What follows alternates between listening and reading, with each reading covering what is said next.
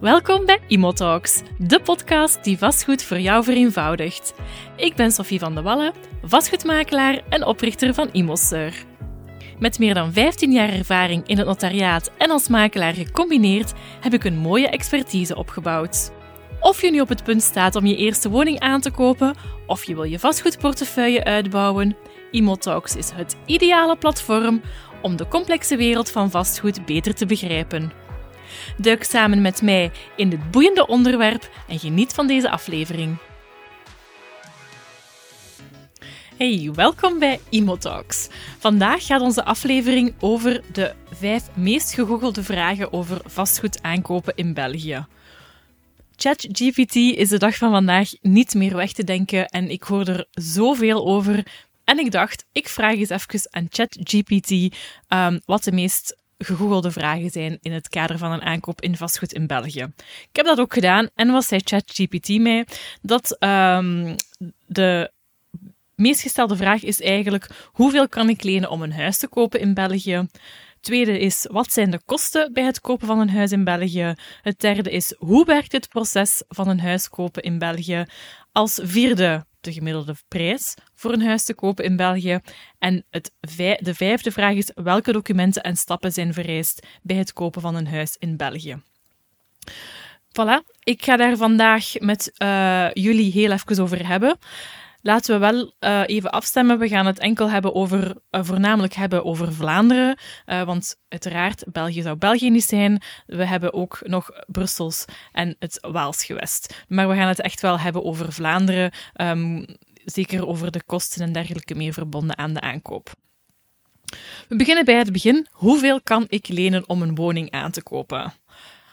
Dat hangt af van bank tot bank. Um, dat zal afhangen ook van je inkomsten. Um, maar weet dat de vuistregel stelt dat je ongeveer um, 20% eigen inbreng moet hebben en dat je dan die 80% kan lenen. Mijn advies is altijd, ik heb het al vroeger gezegd en ik zeg het graag nog een keer, Blijf zeker niet bij je eigen bank plakken als die bijvoorbeeld zegt van ja, je moet 75, eh, we kunnen maar 75% geven of we, we, eh, wij geven 80%, de rest moet je zelf bijleggen. Ga rond, ga kijken, want er zijn nog altijd banken, dag van vandaag, die eventueel 100% kunnen lenen. Um, je zal misschien een klein, een klein beetje meer interestvoet betalen, maar als dat wil zeggen dat je bijvoorbeeld vijf jaar rapper een woning kan aankopen en je op die vastgoedmarkt kan begeven, is het misschien echt wel de moeite waard. Dus blijf niet bij je eigen bank, Hoor rond um, bij het bepalen van je budget en luister echt naar wat de acceptatievoorwaarden zijn van elke bank voor je um, die beslissing neemt.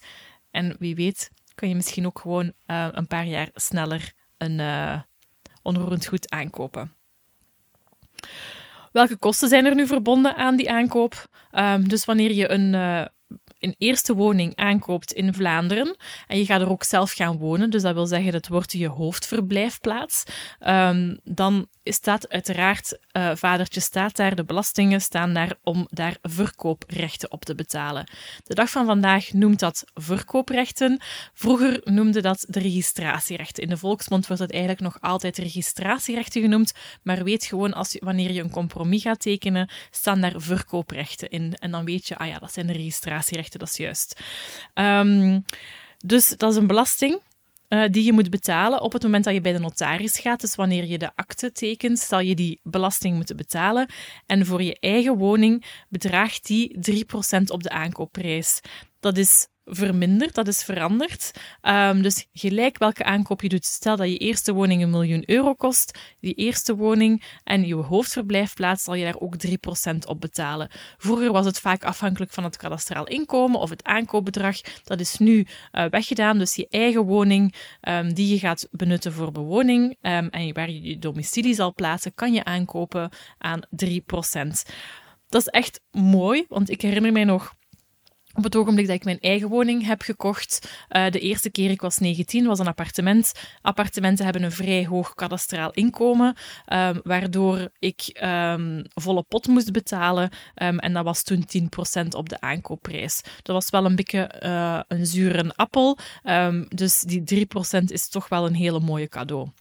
Onthoud ook, bij een aankoop van een woning zijn er notariskosten verbonden aan de aankoop. Die liggen tussen de 1 à 2,5 procent van je aankoop. Um, en dat zijn de kosten die je ook betaalt bij de notaris. Daarin zijn ook aktekosten, dossierkosten, uh, dergelijke meer. Ik hoor heel veel mensen zeggen: ja, maar die notaris is superduur. Eigenlijk is een notaris niet superduur uh, voor hetgeen die doet, maar het meeste van, van het geld dat je bij de notaris moet betalen zijn gewoon belastingen. Er zijn ook kosten verbonden voor de hypotheek. Um, zowel aktekosten voor je hypotheek, um, hypothecaire inschrijvingskosten, als ook natuurlijk kosten, de dossierkost bij je bank, um, een eventuele verplichte schatting die nodig is voor je bank en dergelijke meer. Dus hou daar ook rekening mee wanneer je je financieel plan aan het opstellen bent. Nu we het gehad hebben over de tweede vraag, zijnde de kosten die verbonden zijn aan een aankoop, kunnen we overgaan naar de derde vraag. En dat is welk proces um, wordt er gevolgd voor de aankoop van een van het vastgoed. Ik ga het heel kort overlopen. Ik ga niet heel uitgebreid stilstaan bij elk puntje. Daarvoor hebben we een andere aflevering die je gerust kan uh, gaan bekijken of beluisteren. Uh, maar in alle geval begint elke aankoop van een onroerend goed met de bepaling van je budget. Dus ga even uh, na wat is je budget. Um, Luister bij de bank. Hoeveel kan ik lenen? Wat kan ik lenen? Wat ben ik bereid om maandelijks af te betalen? Hoeveel heb ik gespaard? Dergelijke meer. Maak, maak, dat, maak dat heel duidelijk, zodat je echt weet wat dat je, naar wat je op zoek kan gaan. Um, als tweede, maak je behoefteanalyse um, om de ligging en je specificaties te kennen. Um, wil je dicht bij je werk wonen, openbaar vervoer? Hoeveel slaapkamers heb je nodig? Heb je binnen twee jaar, um, is, eh, zijn jullie aan het proberen voor kinderen? Ja, dan is één slaapkamer zal dan niet meer volstaan. Dus maak heel duidelijk je behoefteanalyse um, om op die manier ook wel heel gericht te kunnen starten met jouw zoektocht. Uiteraard starten dan de huisbezoeken. Um, heel logisch. Je kijkt op de IMO-sites dikwijls, um, plant afspraken in en je probeert zoveel mogelijk huisbezoeken in te plannen um, op een bepaalde termijn. Op die manier krijg je ook een heel goed zicht op de markt en ga je veel meer kunnen gaan fine-tunen wat dat je wel en niet zoekt bij de aankoop van je woning. Op een bepaald moment kom je de droomwoning tegen of de woning die echt voldoet aan al jouw eisen, waarvan je zegt: Oké, let's do this. Deze, daar gaan we voor. Ik ga een bod uitbrengen. Een bod uitbrengen, dat kan zijn onder de vraagprijs, dat kan zijn een bod van de vraagprijs of dat kan zijn een bod dat boven de vraagprijs ligt. Die, dat zijn de drie opties die de dag van vandaag nog altijd mogelijk zijn. Dus ga daarvoor in gesprek met de verkoper, met de makelaar en luister eens even wat de verwachtingen um, daarvan zijn. Ga er niet vanuit dat ze onder de vraagprijs gaan aannemen, net zo min dat je er mag van uitgaan dat ze boven de vraagprijs willen. Luister eens even en zorg dat het heel duidelijk is wat ze willen, omdat je op die manier ook je bod daarop kan aanpassen. Natuurlijk breng je niet zomaar een bod uit um, op basis van wat ze zeggen, maar volg daarin ook je gevoel en luister van, naar jezelf van dit ben ik bereid om voor deze woning te betalen. Goed nieuws, de eigenaar heeft uw bod aanvaard. Um, dat wil zeggen dat jij de onderhandse overeenkomst mag gaan tekenen. Dus eens het bod aanvaard is, zal de makelaar of de notaris aan de slag gaan met het opstellen van de onderhandse verkoopsovereenkomst. Um, op dat moment moet je ook je voorschot of je waarborgsom gaan betalen. Meestal bedraagt die 10%. Um, en dan ga je de compromis gaan tekenen. De onderhandse overeenkomst wordt vaak de compromis genoemd. Um, eens die compromis getekend is, ga je die ook aan de bank bezorgen, zodat zij jouw kredietaanvraag in gang kunnen zetten. Um, en zij, de bank zal dan ook zelf alle papieren naar de notaris sturen, zodat zij de akte kunnen opmaken. De notaris bepaalt een aktedatum. Die ligt uh, maximum vier maanden na um, de ondertekening van je compromis. En op dat moment, tenzij er iets anders is overeengekomen, krijg je ook de sleutels van je nieuwe woning. Voilà, dat was echt in een notendop het proces en de stappen die je doorloopt wanneer je een woning gaat aankopen. Dan um, liet ChatGPT mij ook nog weten wat de, dat de gemiddelde prijs heel vaak gegoogeld wordt. Daarin wil ik het wel toch even hebben over België als geheel. Um, in ieder geval schommelt de markt continu. Ik vind dat het momenteel zelfs ook nog een vrij uh, volatiel gegeven is. Um, er zit een lichte stijging nog altijd in. Weliswaar is die stijging iets minder hard dan de afgelopen jaren. Daarin hebben we een, crazy dingen gezien. Uh, de vastgoedmarkt is echt ineens met een piek omhoog gegaan, uh, de prijzen.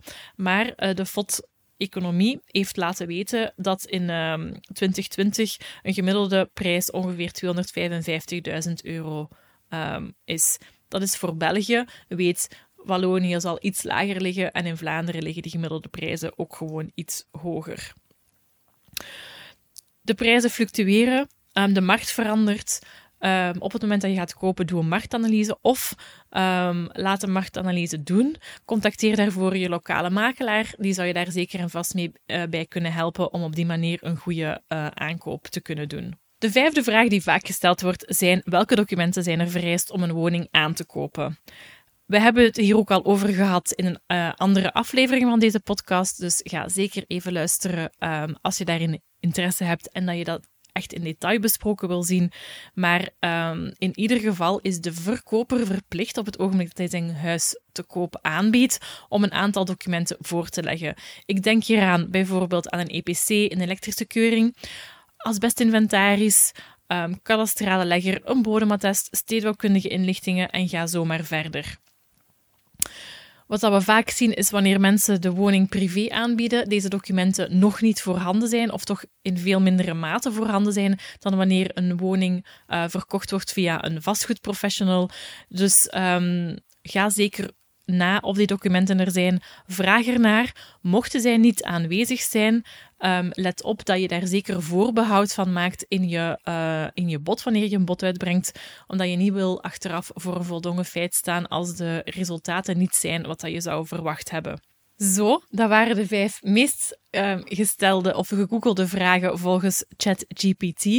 Ik heb voor de lol had ik ook even de antwoorden gegenereerd via ChatGPT, maar ik moet nu toch wel eerlijk zeggen, let daarmee op, um, want die waren toch niet allemaal correct en ook niet to the point. Dus Mocht je meer informatie nodig hebben of je wil met een gerust hart een woning aankopen of verkopen, ga zeker langs bij je vastgoedprofessional die dat allemaal in goede banen kan uh, leiden. Heel leuk dat je erbij was voor deze aflevering van Imotalks. Een samenvatting van deze aflevering vind je zoals steeds in de show notes. En tot een volgende.